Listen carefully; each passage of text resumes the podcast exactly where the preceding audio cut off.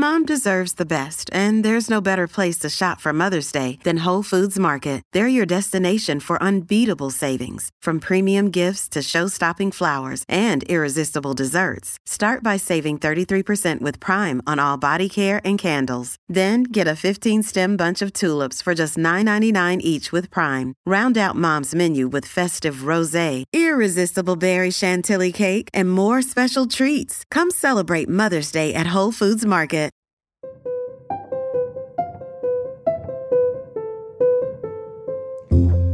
You're listening to The Feast, where we explore the great meals that made history. I'm your host, Laura Carlson. Well, it seems like a funny time to be talking about dinner parties, doesn't it? In these very strange days of social distancing, most of us probably aren't holding that many dinner parties right now. Unless they're with your family, your roommates, or maybe your newly adopted dog or cat. But on this episode, I'll ask you to imagine yourself at one of the best dinner parties held during the 20th century. You'll be seated next to famous writers, politicians, actors, even civil rights advocates. All from the social distancing safety of your own home. Because that's exactly what food history podcasts are for. Here at the Feast, we're dedicated to keeping your dinner party game in check from safe within your home. And what better dinner party to discuss than perhaps one of the most famous ones in US history. In April 1962, almost exactly 50 years ago to the day, a group of 49 Nobel Prize winners, along with other prominent scientists, artists, and writers, gathered at the White House to enjoy the largest state dinner ever held by the Kennedy administration. Called the Meeting of the Minds, or a little more informally, the Brains Dinner, John F. Kennedy and his wife Jackie hosted the most prominent intellectuals at work in the country to enjoy a night of dinner, drinks, and even a little surprise dancing. So, who exactly was invited to this presidential party? Well, reading the guest list is like a little bit of reading a 20th century who's who. Among the guests was J. Robert Oppenheimer, theoretical physicist and former head of Los Alamos Laboratory, often known as the father of the atomic bomb. There was also Linus Pauling, Oppenheimer's longtime adversary on the nuclear question. He's often known as the founder of the fields of quantum chemistry and molecular biology. But it wasn't just scientists in attendance that night. There was also author James Baldwin. You may know his work from the recent film If Beale Street Could Talk. There was also the recent widow of Ernest Hemingway, Mary Welsh Hemingway. Astronaut John Glenn was there. Historian Arthur Schlesinger was there. Internationally renowned poet Robert Frost, at the ripe old age of 88, even put in an appearance. You get the idea, right? Let's just say if you were at the dinner and didn't have a Pulitzer or a Nobel Prize, well, you really weren't pulling your weight. To learn more about this brains dinner, Back in February, I had the opportunity to speak with Joseph A. Esposito. Now, Joseph is the author of Dinner in Camelot, the night America's greatest scientists, writers, and scholars partied at the Kennedy White House. Joseph himself is no stranger to Washington. He lived and worked in the city for most of his career. Uh, I worked in, in, the government. I worked in three presidential administrations, and uh, I have been very much interested in this dinner the more I delved into it, the more excited I was about the the impact of the dinner and the importance of the dinner. And his book is dedicated entirely to this one night event back in 1962. He offers a unique lens on understanding how this dinner in JFK's Camelot signified the height of 1960s optimism and American ingenuity. An optimism that perhaps was not to last. On April the 29th, 1962, as part of an ongoing series of, of dinners at, at, the White House during the Kennedy era, um, the President and Mrs. Kennedy uh, honored 49 Nobel laureates as well as other distinguished Americans in the fields of science and, and, and those who were writers and, and scholars. It was almost exclusively Americans, with the exception of one important Canadian uh, who was Lester Pearson, later to become Prime Minister of Canada and uh, had been a Nobel Prize winner in 1957, somebody who was close to President Kennedy. So, in some ways, this is really a, a, a, a honoring the Nobel laureates of the Western Hemisphere. So the book, uh, which took me about uh, two or three years to write, really focuses on this rather unique uh, event, uh, largest dinner party of the Kennedy uh, era, 175 guests, and it really was a who's who of intellectuals at, at in mid-century. Again, as I delved into it, I, there were a lot of interesting backstories of the people and the interactions which, which had taken place uh, before, at the dinner, and, and after the dinner. Uh, it, it, continues to be a source of of great interest to me uh, with the various people who were who were there. Uh, people like uh, Linus Pauling, who had been out actually picketing President Kennedy before the dinner, and went in to dinner and uh, had a great time. Uh, J. Robert Oppenheimer was there. Uh, James Baldwin, William Styron, Pearl Buck, Robert Frost, John Glenn, and really the list goes on and on of these distinguished uh, distinguished people. Yes, it, it, it is an incredible list, both for the amount and caliber of people who attended the dinner, and then of course there was the the group who could not attend. Um, there were actually, and as you mentioned in this book, there could have been the possibility of several other notable guests at this dinner, but for one reason or another had to decline um, their invitations. Could you maybe go into some of the people who could have been but were not, in fact, at the dinner? Yes, J.D. Salinger declined. Carl Sandburg had a previous commitment, and uh, William Faulkner was living in Charlottesville at the time. It was about it's about 100 miles from Washington D.C. And uh, he declined because he said that uh, something to the effect that why that's a hundred miles away. That's too far to go for a meal.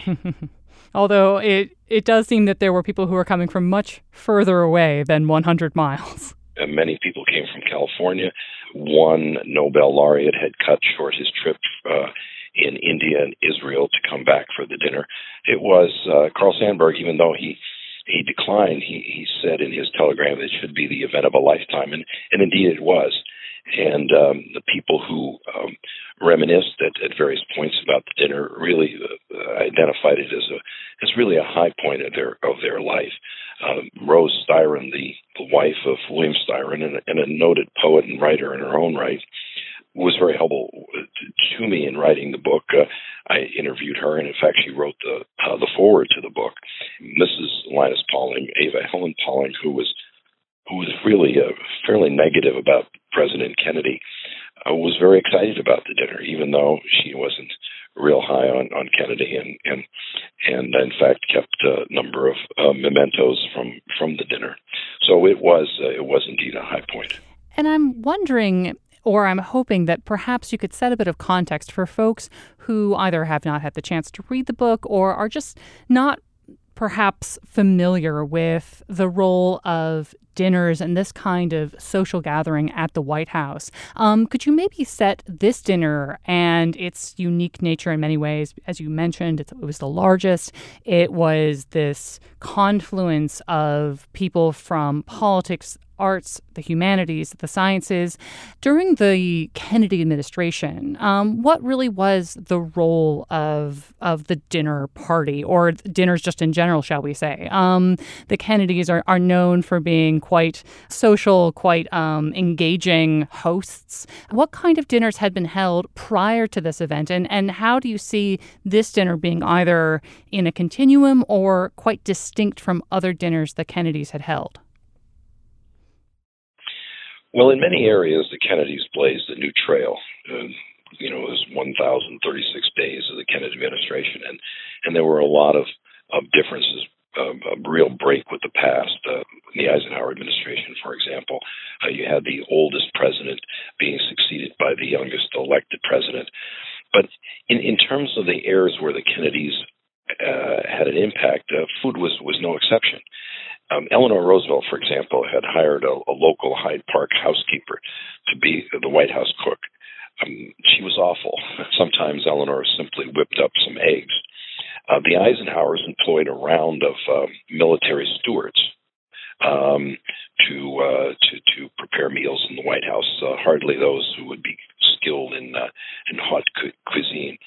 But Jackie Kennedy, um, who had done so much uh, to upgrade the White House with with furnishings, with historical artifacts, paintings, a White House um, guidebook, um, wanted to extend that to um, the culinary arts as well.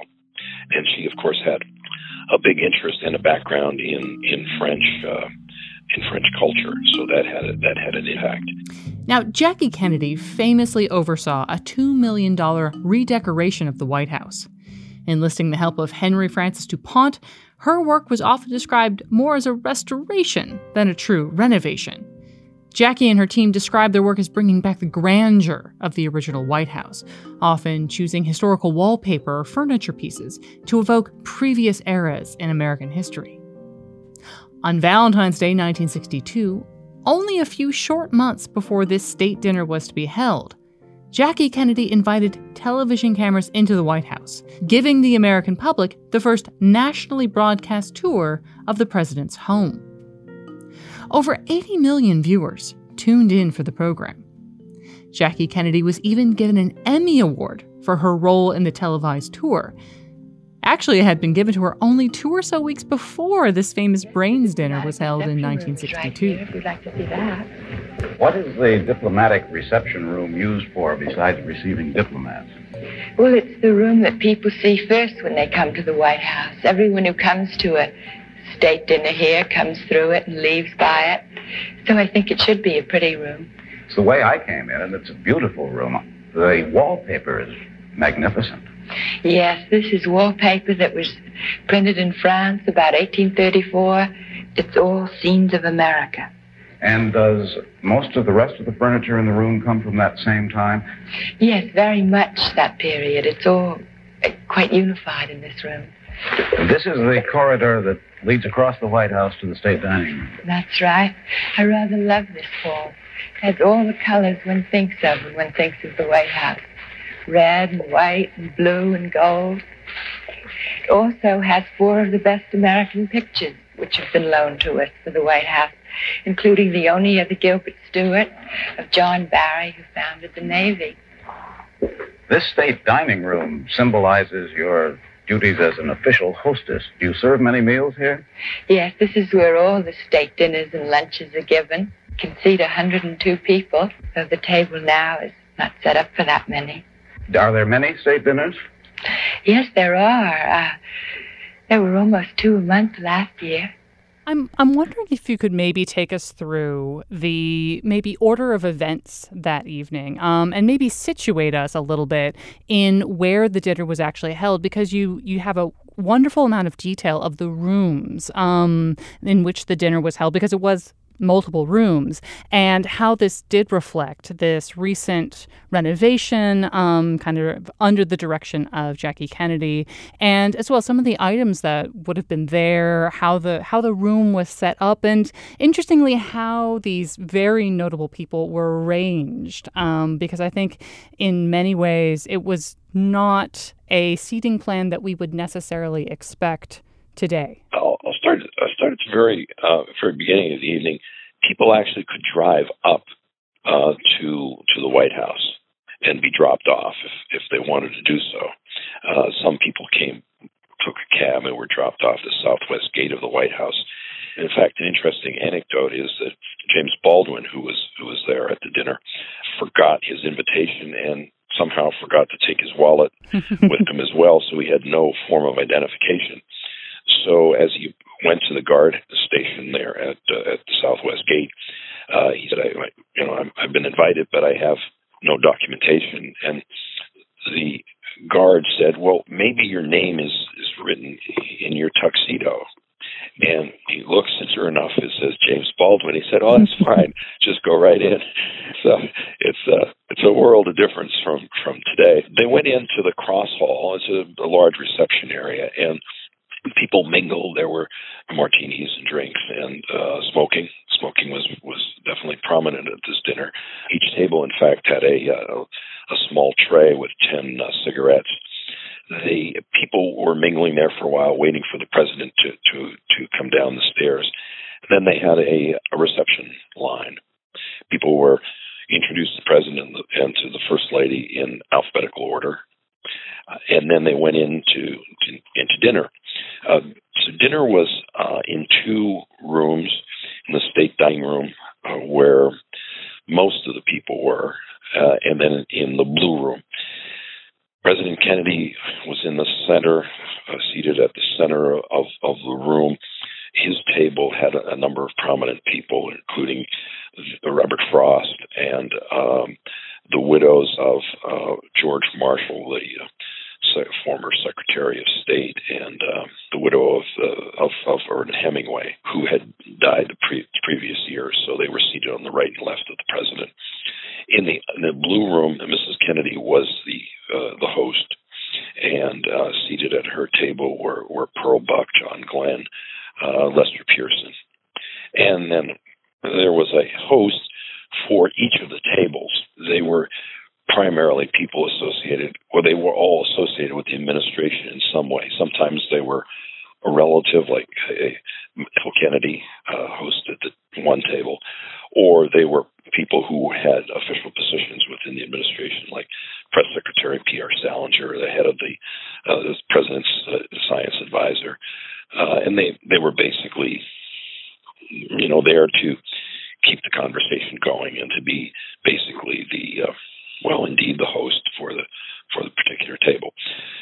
I want to return just very briefly to the dinner itself, where people were seated, and again, touching on, and you mentioned this before, the variety of uh, both individuals but also political opinions um, that were invited and seated in some cases quite prominently. There is, of course, I don't want to say a rivalry, but the, the perhaps enduring friction between Linus Pauling and J. Robert Oppenheimer, um, who were both in attendance. And then there was also, I believe you noted in the book, the very interesting let's say, conversation flow between the president and Mary Welsh Hemingway um, on the topic of Cuba, which they seem to disagree about quite quite a bit, or at least let's just say that um, Mary Welsh Hemingway disagreed with Kennedy's policies in Cuba. I was wondering if you might just touch on that, that not everyone was exactly on the same political wavelength.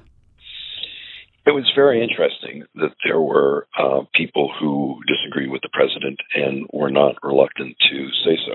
The case of uh, situation with Mary, Mary Welsh Hemingway is, is is quite fascinating. Really, of course, the, the Hemingways had lived in um, uh, outside of Havana for uh, quite some time, and they got out right, right at the uh, right before Castro seized power.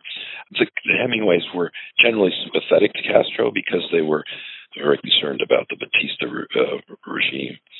And so uh, Mary and uh, and, and uh, Ernest Hemingway were out of the country when when their their house had been seized, and um, Mary was interested in getting their possessions uh, returned to them. Going through a, a mutual friend, Bill Walton, who was a socialite and art an art connoisseur, a mutual friend with, of the Kennedys um, they were able to work through and get uh, Hemingway's uh, manuscripts and, and possessions out, out of Cuba.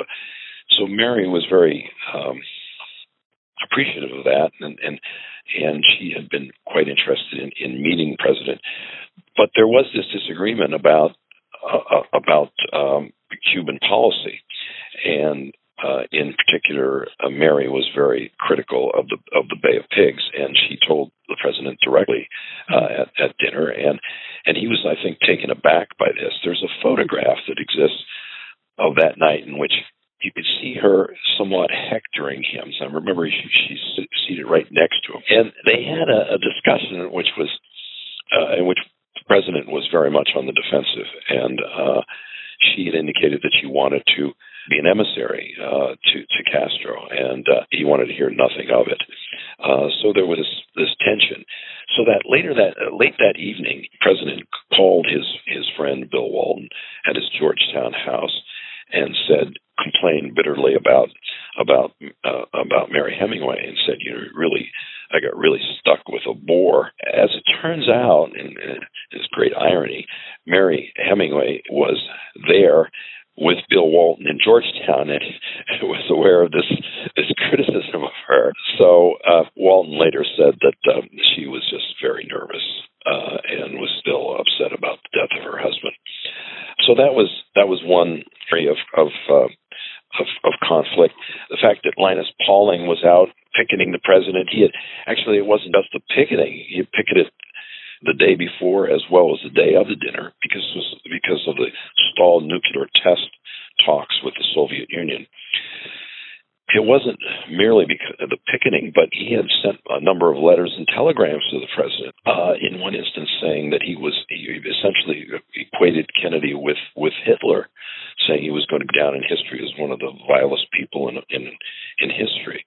Ava Helen Pauling, his wife, had sent a a letter several months earlier to Jackie Kennedy, uh, criticizing the president and talking about uh, nuclear testing and about the strontium 90 in the milk. And uh, so everybody was very much on anticipating what the president and first lady would say to, to, to Linus and, and Ava Helen Pauling in the reception line.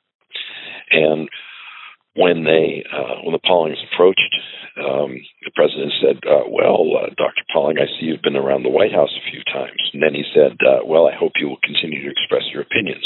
Now, Mrs. Kennedy, though somewhat more protective, particularly of her children, said, uh, "Dr. Uh, Pauling, my my little girl wants to know what has Daddy done wrong now."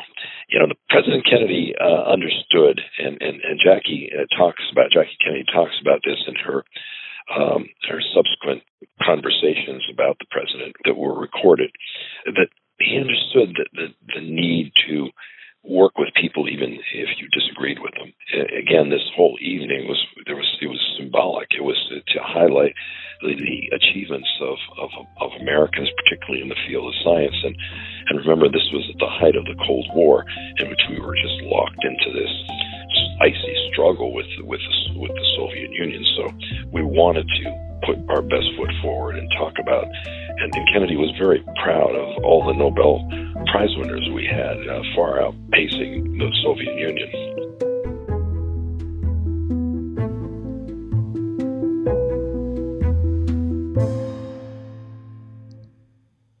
But of course, we can't forget about the food. With all these actors, politicians, and writers, what would have been a menu fit for a so called brains dinner? Thankfully, the White House could turn to its newly hired chef, Rene Verdon, to come up with a meal appropriate for this historic collection of figures. So the food was was important uh, as part of a, as a, as an adjunct to the making of the White House a, a, a centerpiece for uh, for America and as a, uh, an opportunity to to highlight uh, the culture, uh, highlight individuals. At the very outset of the administration, it would, had been decided that uh, that there would be a, a real outreach to to a broader community than had been in the past. Uh, it would be it would be the culture uh, culture would be highlighted. I mean, Robert Frost being the first poet to participate in an inauguration. At the beginning of, of, of the administration, she hired Mrs. Kennedy hired um, a 36 year old chef, Rene Verdon. He had uh, trained in his native France. He'd worked at the Essex House, Carlyle Hotel in New York City. And um, I believe it was in April of 1961 that he prepared his first meal at the White House. Uh, it was a luncheon for British Prime Minister Harold Macmillan, and it was front page news in the New York Times. Uh, the food critic, Craig Claiborne, had judged the luncheon a big success. He said, Verdict, bravo. The chef there, Verdon, had the distinction of, of having a photograph of himself in his kitchen run on the front page of the New York Times these dinners continued. Uh, his the favorite of the chef of, of Chef Verdon was uh, the state dinner for uh, Mohammed Ayub Khan, who was the president of Pakistan, and that was held at Mount Vernon. It was the first time a, a state dinner had been held outside of the White House. And Mount Vernon, of course, is George Washington's home. It's across the river from Washington D.C.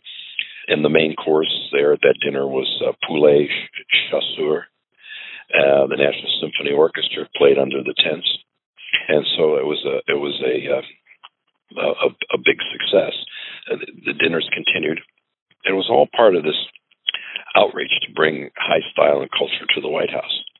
Uh, Richard Goodwin, who uh, uh, was later later married uh, Doris Kearns. Doris Kearns Goodwin, the historian, was the one who came up with this idea, of this particular dinner to honor uh, Nobel laureates, particularly because they were the Americans were so uh, strongly represented in the sciences and among the Nobel Prize winners.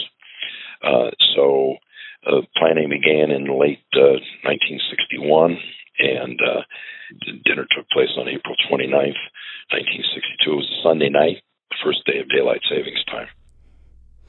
And I, I would love to talk about some of the elements that were served at the dinner because in your book, there's a, a very interesting interaction, at least, um, or comment made by, by Chef Verdon in which the dinner was being referred to as the, I believe, brains dinner, where Verdon was very keen to emphasize that brains were not actually on the menu for the dinner. He wasn't. He was indeed concerned, not being a, a, a native America and understanding some of the idioms. He didn't. Uh, he didn't make the connection with the. Uh, these brainy people. Uh, he was indeed shocked. He said, "We're not serving brains for that dinner," um, but uh, of course, it, it, it was. Uh, uh, it was not the case, and, and beef Wellington was was the main course of the dinner. Yes, although it, when you look at the menu, which um, you do include as part of the book's materials, even though beef Wellington, I think most of us would associate as being a very English or British dish, um, and certainly would have been popular, I believe, in the States, um, everything is written in French. Uh, I think a nod to that, the origin of, of the chef himself, but perhaps again that uh, attempt to um, emulate the French haute cuisine or the French style um, that Jackie Kennedy was so interested in.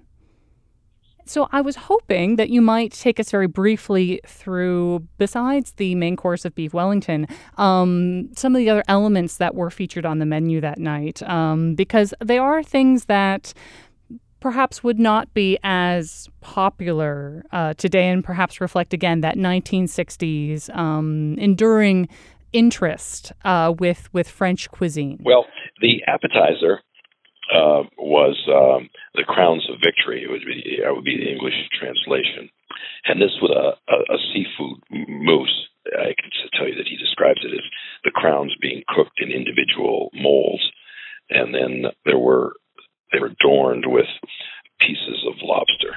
Oh wow! Okay, okay. So an an opulent dish to start out.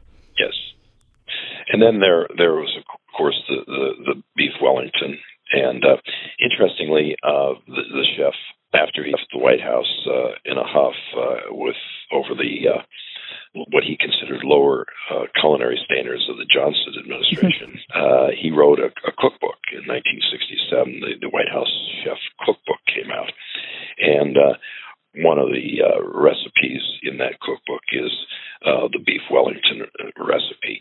You know, what was served with the beef Wellington was, I think, a very interesting rendering of, I believe, what we would just say today is French fries or a variation thereof, but it's it's rendered on the menu as something I've never seen before as a description in any language, which is I think pomme chip. It's pretty obvious what that is, I, I suppose, but uh, indeed it it was. Um, I think he also refers to it in other uh, another venue as game chips, um, slightly seasoned. He uses um, Parmesan cheese, curry powder. Uh, so it was it was uh, perhaps a, more than the run of the mill uh, French fries, but that was indeed uh, uh, part part of the meal. And then there were the uh, artichokes, the the fond artichoke, and then there was the endive.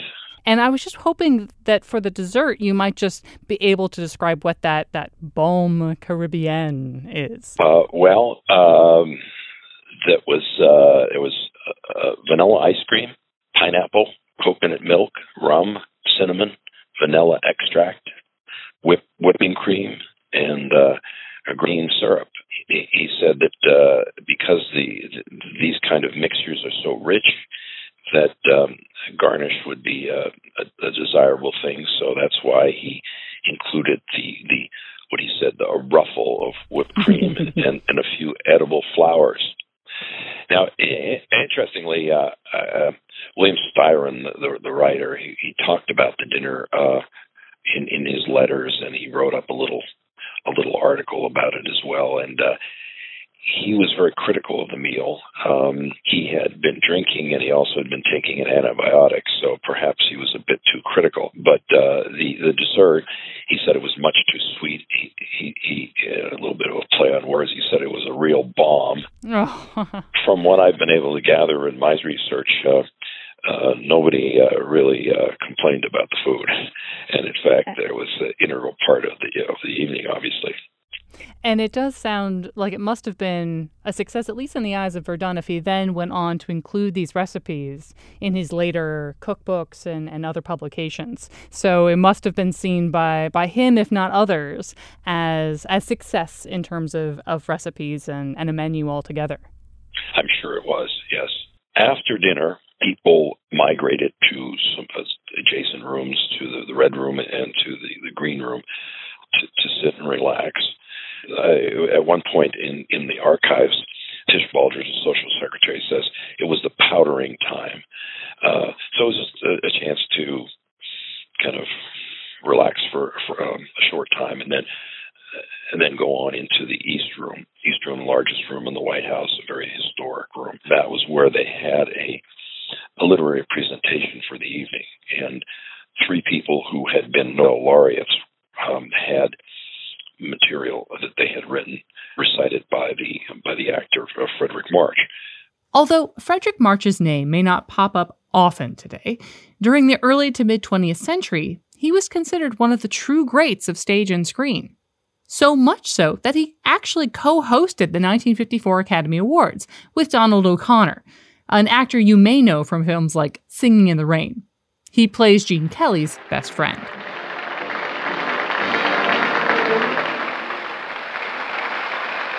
Thank you, thank you, Donald, friends. Yes, this is a dramatic night in New York, too, of course. This is a dramatic season here, springtime. Central Park is all green, flowers are bursting into flame, uh, delicatessen stores are changing over to summer salami, and it's beautiful. And I may say, Donald, that you are doing a beautiful job tonight. Why? Dankeschön. Dankeschön. I, I didn't know you spoke German, Donald. Well, just a few words. You see, when I was a kid, we had a dachshund. Well, I hope you kept him. I understand Zanuck wants to remake the Rin Tin Tin pictures in CinemaScope. okay, I give up. Well, look, before, before we get on with the Academy Awards, I'd like to ask you a question, Mr. March. What's this Mr. routine? We're all one big happy family, Donald. Well, okay, Dad. Interestingly, before people entered the East Room, there was a period of impromptu dancing. There was a, a military group uh, called the Strolling Strings, an ensemble that had been playing throughout the evening. And Linus Pauling, who was an avid dancer, he very, very much liked the waltz and the tango, uh, asked them to, to play certain tunes.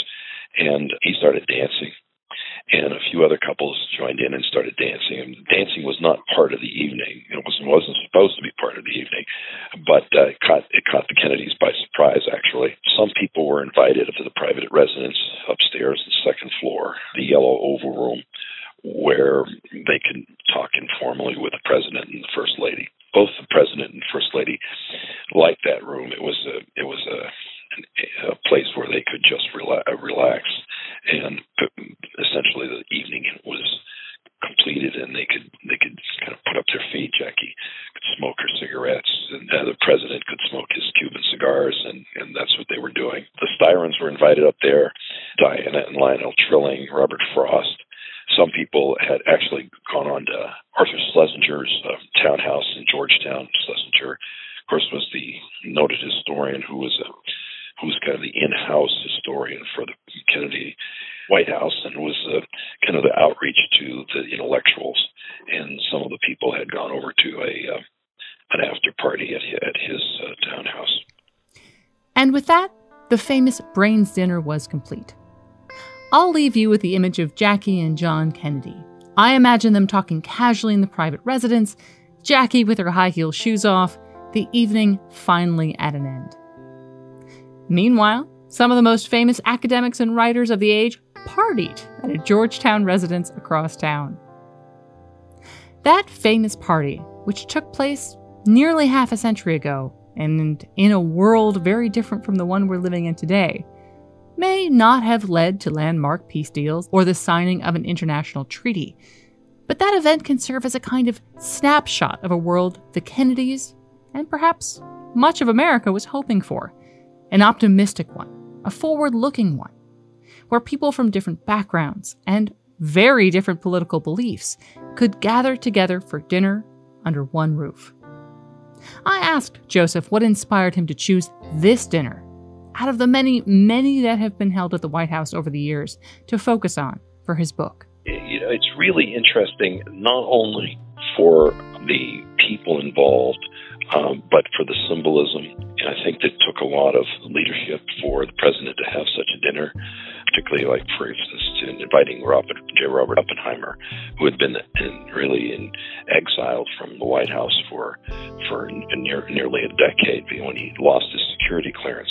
He took a lot of uh, a lot of criticism for doing that, but but this was an opportunity again to to underscore the the accomplishments of of of uh, Americans in in so many different fields, and interestingly, quite a number of these people were were immigrants uh, they had fled from Europe or Asia for you know war torn areas or, or, or tyranny, and uh, they were they were welcomed at the White House. And Pearl Buck talks about how she noticed that when the president uh, first he descended the, the, the steps that, that evening, and everyone was looking at them as they're descending, uh, they were actually people with tears in their eyes, not because they were the these were the Kennedys, but it was because these individuals who were so important in so many different areas were being honored at the highest level by the president uh, and, and the first lady on behalf of the American people.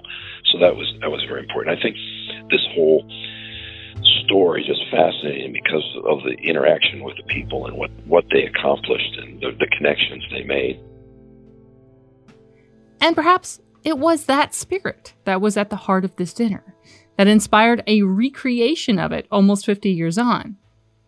Back in February 2020, a time that seems already like decades ago in those pre lockdown times, the Cosmos Club, a private club in Washington, D.C., held a recreation of this 1962 dinner. The club, which has seen its own fair share of Nobel Prize winners as past and current members, recreated the evening's menu by Rene Verdon and naturally invited Joseph Esposito as an honored guest. Joseph Esposito's book is Dinner in Camelot The Night America's Greatest Scientists, Writers, and Scholars Partied at the Kennedy White House. It's available everywhere good books are sold. The Feast is written and produced by me, Laura Carlson. Our digital director and photographer is Mike Port. Music by Blue Dot Sessions. Don't forget to check us out on Instagram and Twitter at feast underscore podcast where we'll put up some photos and videos from the 1962 Brains dinner, as well as a few photos supplied by Joseph from the Cosmos Club. We'll also include direct links to the full White House tour television program hosted by Jackie Kennedy. You can also follow us on Facebook or sign up for our newsletter to get all the feast news directly at thefeastpodcast.org. Although this whole COVID thing has thrown a proverbial wrench in our scheduling works, we're hard at work to get you more great historical dinner parties to enjoy at home. Stay well and safe out there. We'll be back soon with another great meal that made history. I'm Laura Carlson, and this is The Feast.